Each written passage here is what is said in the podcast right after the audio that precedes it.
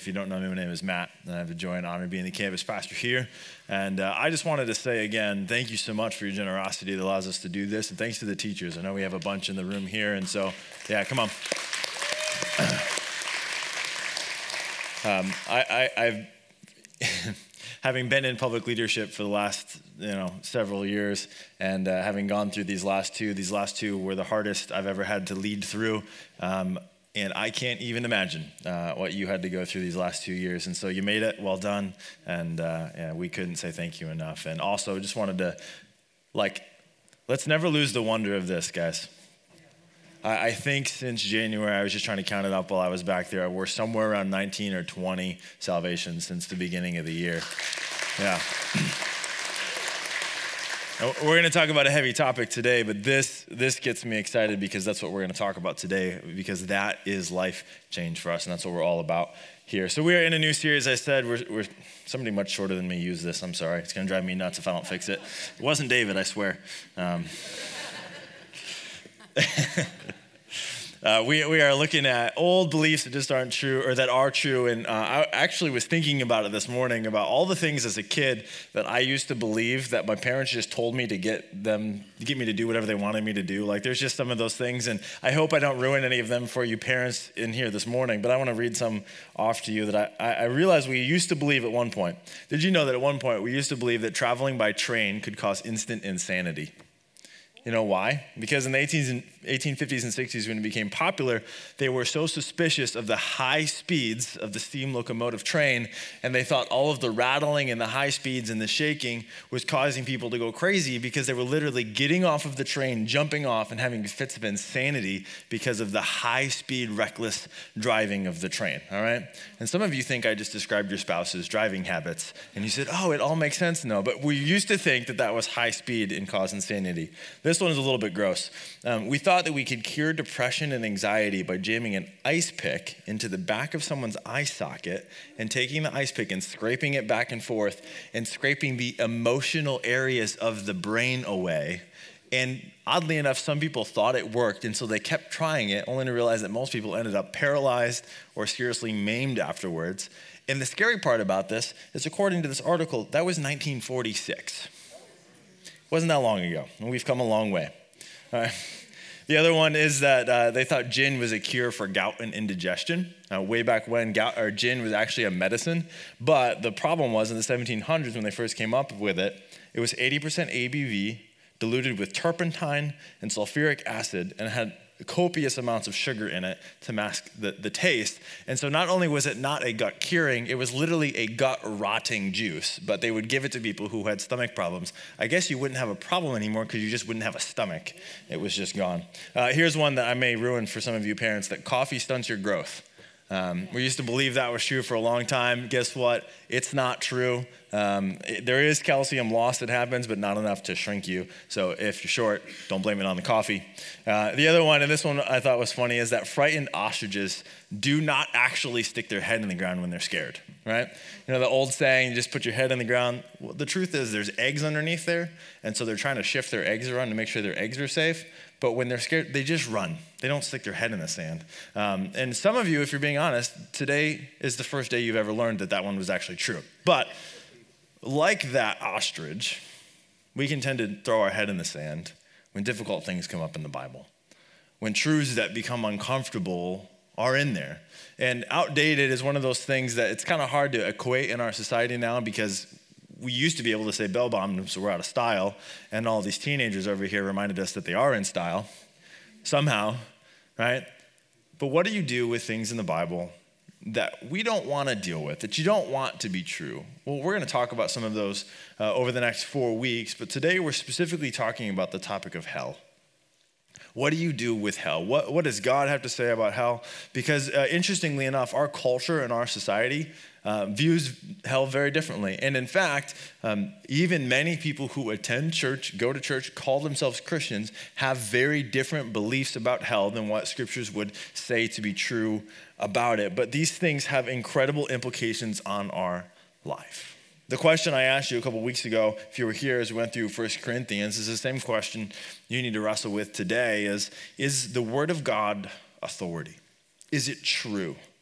Because here's the thing about the Bible it is either all true or it is worthless. It is either all true or worthless because I am not authority, so I can't decide what is right and wrong in here. And if the claim of Jesus in John is true, that he is the way, the truth, the life, if that's true, well, then the word of the revelation of Jesus is also true. Jesus didn't say he was a truth, he didn't say he was some of your truth. He said he was the truth, the only truth. And if the Bible is about Jesus, which cover to cover is Jesus, then we have to believe this to be true. Now, that sounds great and ethereal until you get into the meat of what we're going to talk about today. And then all of a sudden, it gets not as fun to believe that if we don't see it all the way through. So, in the, in the midst of this conversation, you may have uh, a moment where I may say something that bothers you. Uh, my challenge is don't turn me off until I'm done.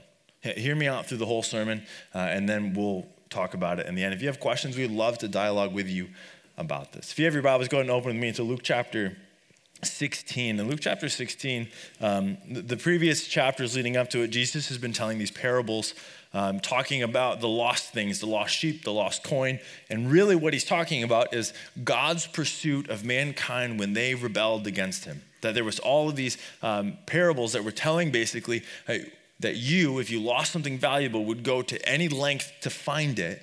And Jesus is reiterating that through these stories that God has gone to great lengths to find his lost children. Well, then uh, in chapter 16, he tells another parable, and then he kind of shifts into this story. And interestingly enough, um, some believe this is a parable, but some believe this isn't a parable because in most parables, nobody gets a name. But in this parable, there's a name. And so uh, Jesus tells this story about um, the fate of two men, where these two men end up after they live life here on earth. So, Luke chapter 16, let's go ahead and jump into verse 19. There was a rich man who was dressed in purple and fine linen and lived in luxury every day. We're going to walk through this passage a little bit, but when Jesus is telling stories, Jesus doesn't waste words. So we need to pay attention to the things he says. He says. Another translation basically says he made a habit of living in splendor for himself. And so you get this picture of this guy who was incredibly rich because purple at that day was um, very, very hard to extract. You had to get it from shellfish, which means he wasn't just rich, he was filthy rich. And so um, the idea here is not just that he was rich, but that he was incredibly selfish. Um, he, he spent it all on himself. His life revolved around him. That's important to note. Verse 20 At his gate was laid a beggar named Lazarus, covered with sores and longing to eat what fell from the rich man's table. Even when the dog, even the dogs came and licked his sores. And then he contrasts with this man Lazarus, who's sitting outside of the gate of his house, um, longing to eat. Notice it doesn't say that he got to eat the scraps of the table, it says that he longed to, to eat. He would have been happy to, to jump into this guy's dumpster and eat his food. So you see these two stark contrasts of these men, and you can't say, and you can say what you want, but you can't say that Lazarus didn't know this guy was out there, right? There's no way that he was unaware that this man had been laying at his front gate. And so he's making a purposeful decision to not even give this guy the scraps of his food, the scraps of his table. Let's keep reading.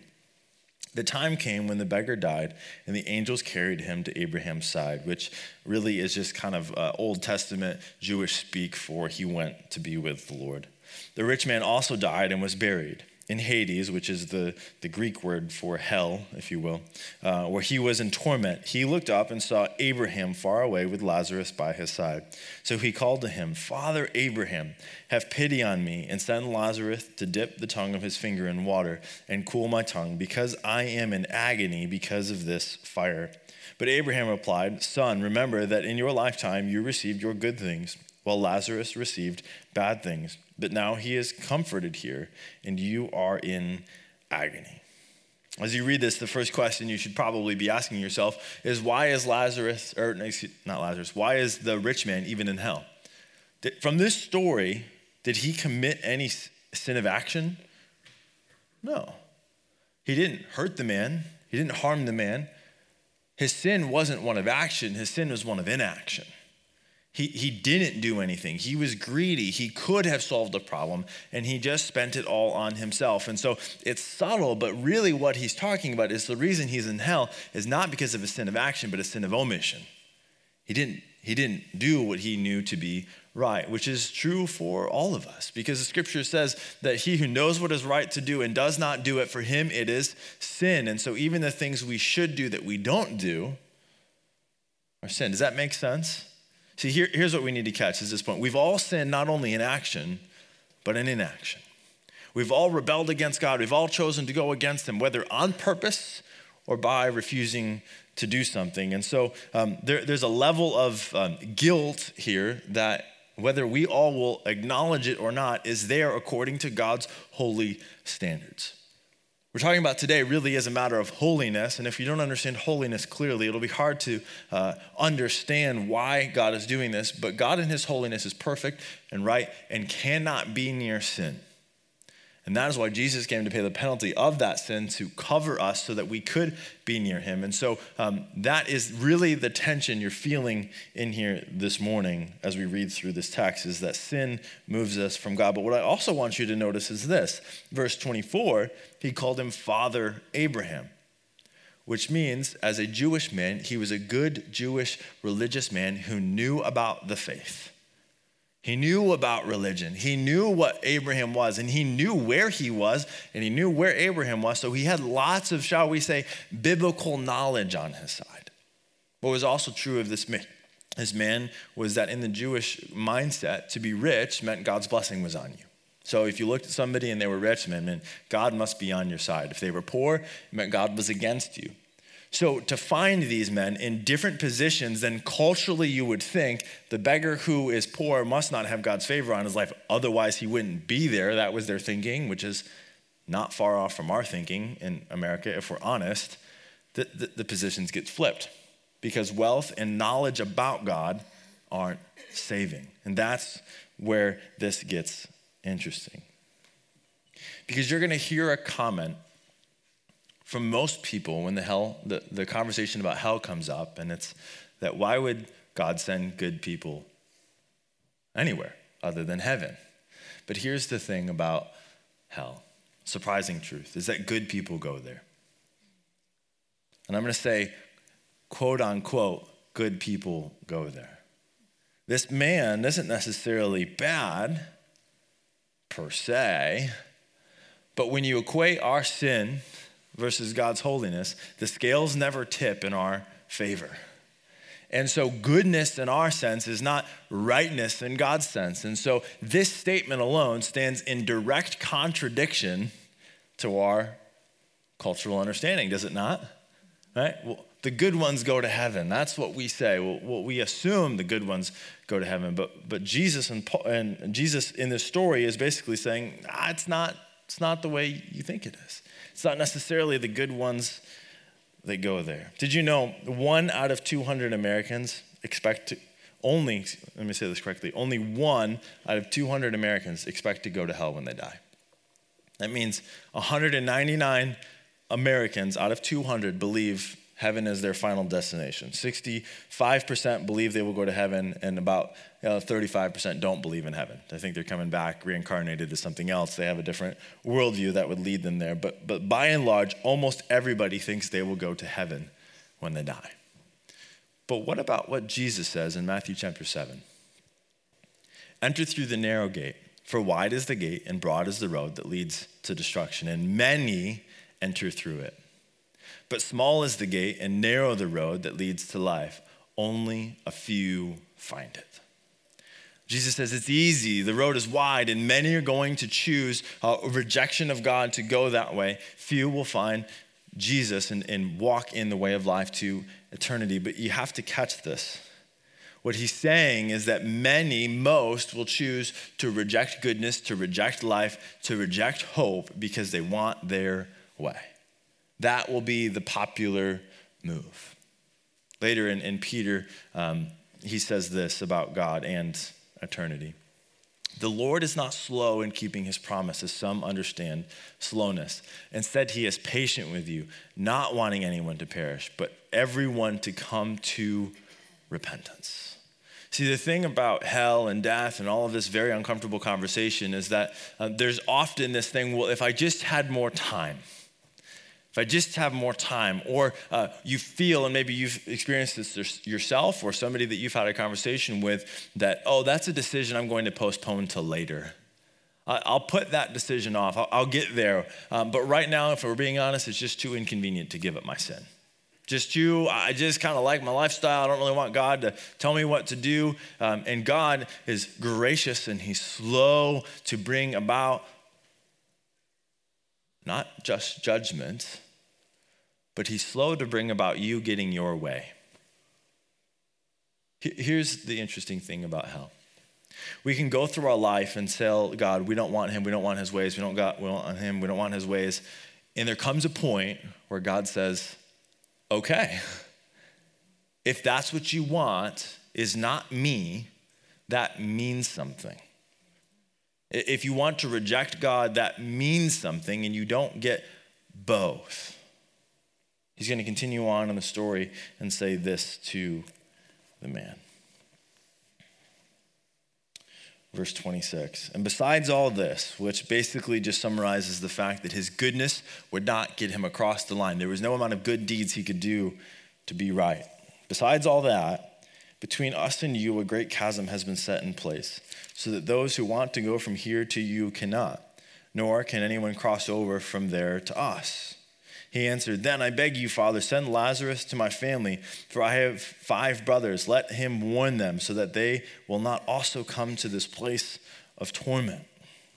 He, back in verse 26, you, you see this reality that it's permanent. Hell is a place of permanence. There's no second chances. And what you see from this man's description is that hell is horrific. It's our second point for us this morning. Hell is horrific there's kind of this weird thing in pop culture where we celebrate hell, right? And there's Highway to Hell, and I'm not picking on the song, but I'm kind of picking on the lyrics and the, the, the mindset it sets that hell is where we're finally free of all the rules and we get to go and be the party people, right? We've heard that, have we not? Right? That that's the place where all the fun finally happens. And according to every description from the Word of God, it just isn't true. What happens there is that the full weight of sin that we feel on this earth in part is given full reign. And the pain and the destruction of sin is not what God caused, it's what God allowed when we rejected Him. And it is horrific. But I want you to notice what the man doesn't say here. We'll, we'll look at what he says first. It, hell has not changed this man because he's looking at Lazarus and saying, Hey, whipping boy, go do a job for me. Hey, I don't care if you get hurt. Come dip water on my tongue. What is he doing? He thinks this man is still a servant of his beneath him. He's also not caring about this man's well being because he might get burned by this fire. Um, but really, he just is only concerned about the same God that he served his entire life, which is the God of comfort, the God of ease. Notice he doesn't repent. Notice he doesn't acknowledge God. Notice he doesn't acknowledge the error of his ways. Notice he doesn't turn and say, I wish I had turned to God. None of that happens. Even hell didn't cause this man to repent. And he just saw him as a means to an end. And he's also incredibly selfish because he was only concerned about his brothers. He wasn't concerned about all the other people he knew who were going to experience this. Now, I'm sure you're, you're asking the question about how God could do this and why he could do this, but I, I think we need to understand something a little bit about our life here and now. There's this concept in scriptures called common grace. Um, so that whether you're in here and you're not a, a believer or you're in here and you, you are a believer, we are all granted a level of God's grace upon our life, whether we praise Him as worthy or not. Okay? So, what I mean by that is whether you are a Christian or not, you have breath in your lungs this morning. That is a gift from God. Whether you believe in God or not, you woke up this morning. That is a gift from God. Whether you believe in God or not, you're probably going to have food and provision. Those things are gifts from God that we all experience. And what hell is, is where we finally say, you know what, God, I don't want your goodness. I don't want you. And God finally removes that goodness and grace from us. Does that make sense? okay, have it your way, really, is what he says. So the question then is okay, but why would God send somebody to hell? Couldn't he, over eternity, change their mind? That's a tough question. And honestly, it's the question that causes most people to probably turn off from Christianity if you're not willing to hear the whole conversation through. And so these aren't four ultimate points, but I think these are four points that help clarify that question. Here's, here's the first thing God sends no one to hell, people choose it. God sends no one to hell, people choose it. God did everything to rescue us from our sin and to rescue us from ourselves. He sent his son as a baby, born in a manger, uh, abused and beaten and sent to a cross, murdered and died, resurrected, beat death. Why? So that no one had to go to hell. But the interesting thing is that we still, and some, will choose it. Why? Because they want their. Second thing is that salvation really couldn't be easier. Not only did he go to the cross and die and resurrect, he, he made the pathway like as easy as it could be. You don't have to be smart, you don't have to be rich, you don't have to know a ton of information, you don't have to be in a certain time, you don't have to be in a certain place, you don't have to be with a certain person. You literally just have to accept him as your leader and forgiver, repent of your sins, and you are granted a free gift. Like it couldn't be easier to get out of hell. The, third thing is that we just don't understand the destructive nature of sin. You feel it in part, and you have a cry in your heart against injustice, as you rightly should. Seeing somebody hurt, that, that bothers you. Well, what is that? That is sin expressed. War is sin expressed. Bombing of children's hospitals that we're watching on the news is sin expressed. And so, on the other hand of this, why would God send people to hell? Is this other question of why does God allow evil to happen? Well, He allows evil to happen because He's patient with the people committing evil that they might repent, find grace, and turn from their sin. And so, we want God to do both, and hell is the place where God does both. He deals fully and finally with the sin that we all hate and in the, the crossfire of sin are people God created in his image. And it breaks God's heart. He doesn't want anybody to go there, which is why Jesus went. Do you feel that tension? The fourth thing is this. This is probably the most important for you. For love to exist, you must have freedom to choose it. God could have created man and not given us any choice but to love him, but is that really love? To put us in a straitjacket and force us to obey him, right? Like if I, my wife, doesn't love me because she's forced to love me. If she did, it wouldn't be love. It would, it would be something else. And so to love is to risk hatred. And that was a risk God took, that you and I might choose him.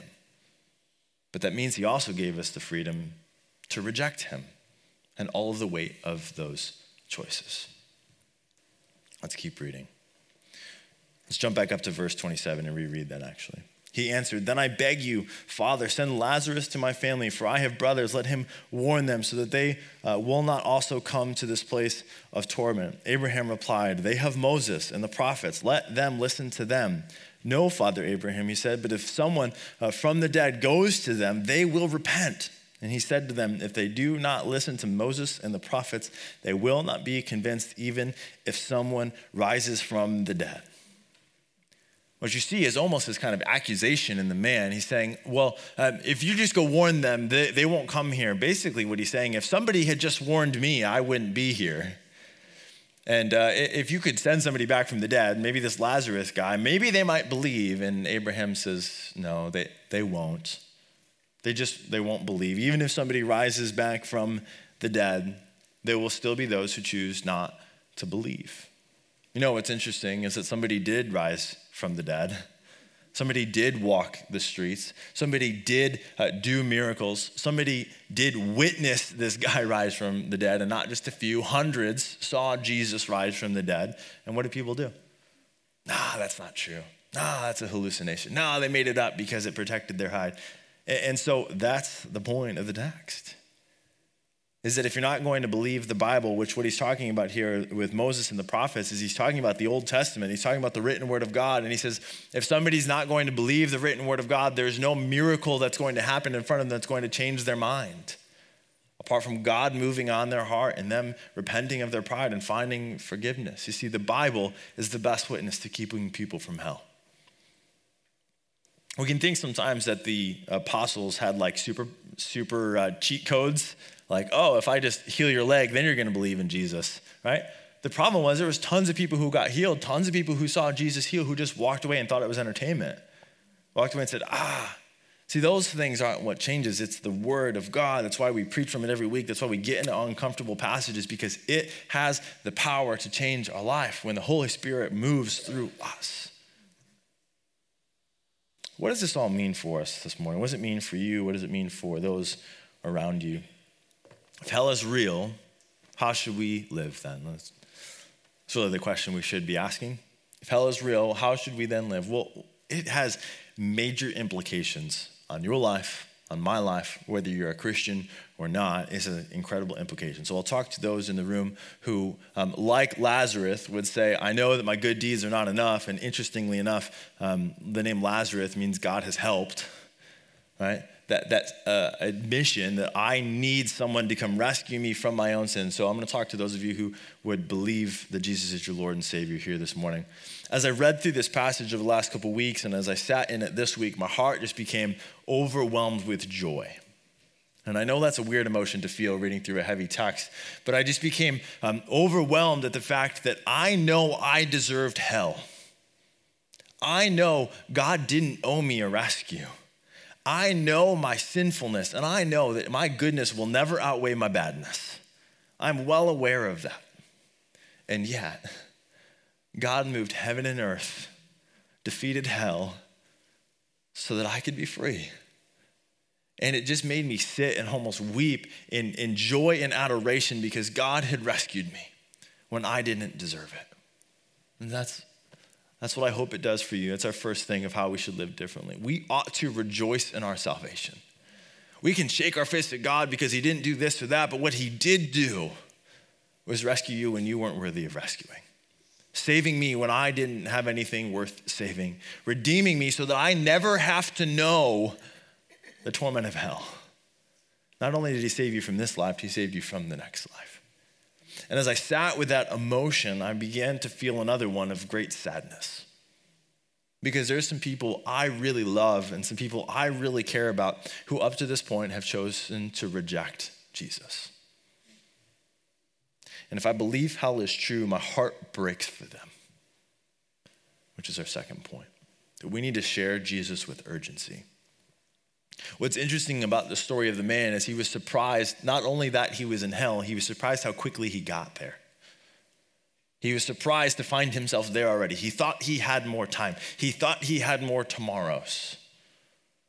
And unfortunately, I have a list of people in my life who thought they had more tomorrows before they surrendered to Jesus.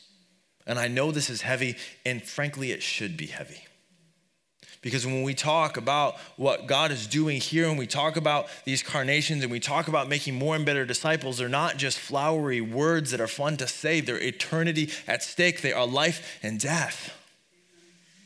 They are your neighbors. They are your coworkers. They are the people in your life saying, if only somebody had warned me. That's why, frankly, I'm in ministry. It's not because I find ministry like the most fun thing I could do in my life. It's not because I didn't have another job prospect. It's not be, it's none of those things. It's because I believe in hell. And I believe that it's true.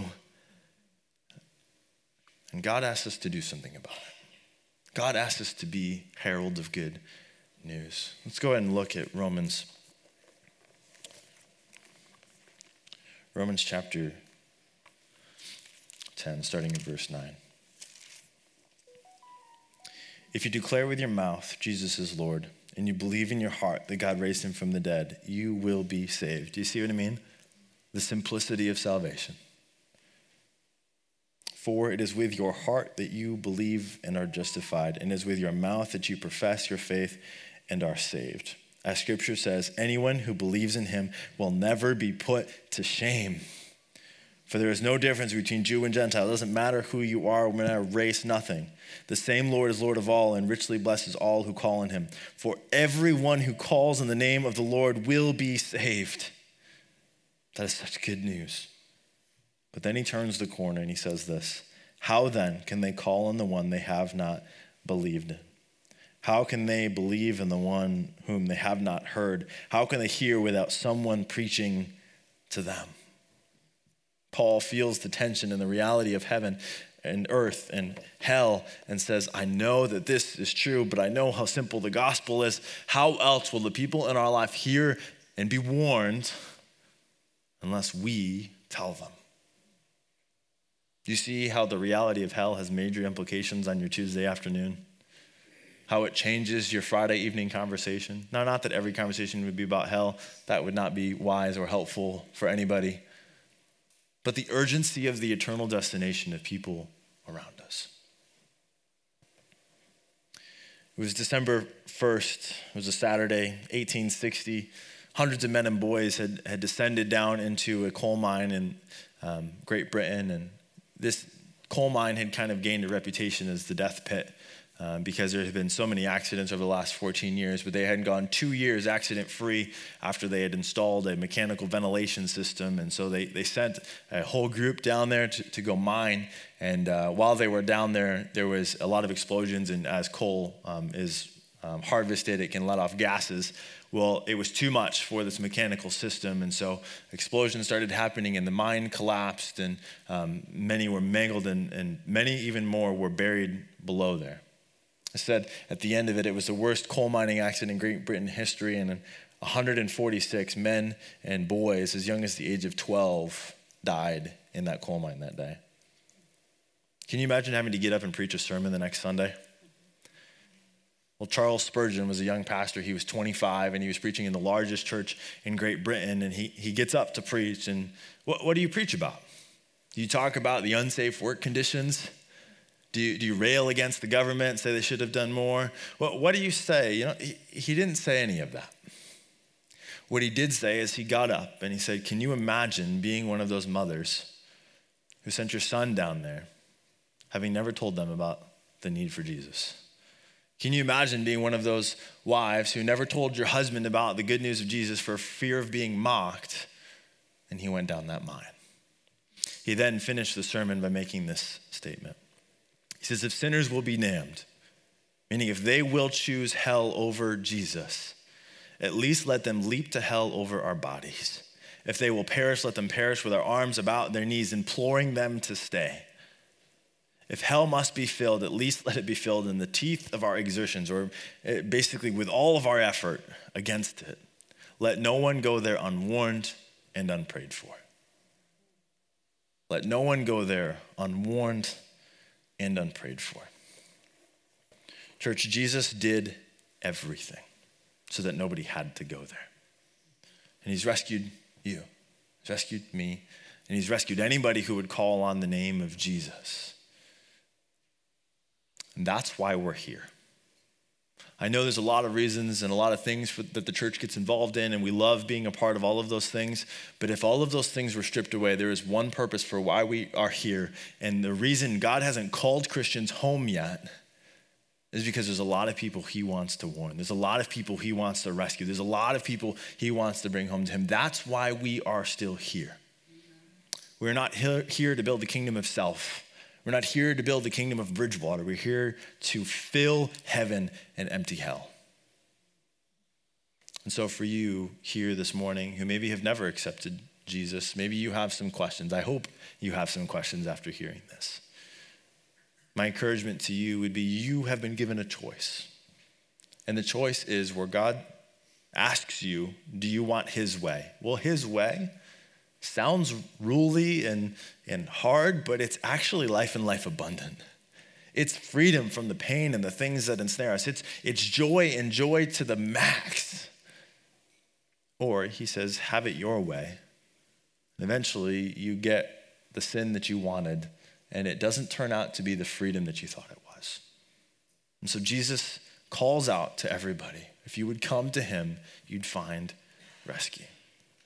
We're going to pray in a few minutes. I'm going to give you an opportunity to respond to that, but I just want to talk to us as, as a group here. You're going to have a lot of thoughts walking out of this room. You're going to have a lot of opinions probably walking out of this room. Two encouragements for you turn to the Bible and see what it says for yourself. Read through the words of Jesus. I, I don't want you to take my word for it. Go dig through this. If you find something that I said that didn't line up with this, please come talk to me. The second thing is that I want you to have a conversation with somebody about it. Whether it's something that you're wrestling with about it or something that you feel this urgency to go talk to somebody about what this would prompt us to do today. Don't just walk out of here and let this be just another message. This should cause some action in us. Let's pray.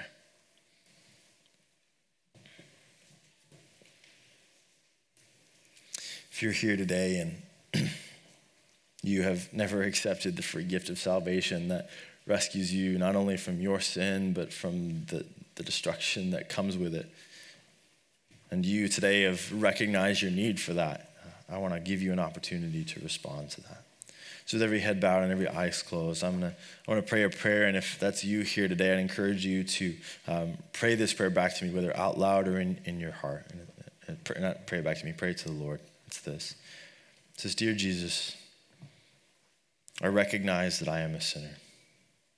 I recognize that there's no amount of good deeds I could do to save me. But Jesus, I thank you." that you died on the cross for me to pay for my sin. Today, I accept you as my Savior. I pray that you would forgive me, and I ask that you would be the leader and forgiver in my life. I pray these things in Jesus' name. With every head bowed and every eye closed, if that was you here today and, and you prayed to accept Jesus, I would ask you to be bold and nobody's looking around, just me. Go ahead and raise your hand so that we can contact you. We can help you know what your next step is. We would love to walk with you in that. No shame. If that's you, go ahead and throw your hand up. We'd love to help you take your next step. Dear Heavenly Father, we come to you and we thank you. We thank you that you rescued us. We thank you that you pulled us out. We thank you that you warned us, God. Let today be a day where we feel what you feel the incredible joy of a future free of pain, free of sorrow, free of suffering with you, and an urgency to bring as many people along with us as possible. We love you, Lord, and we praise you. In Jesus' name, amen.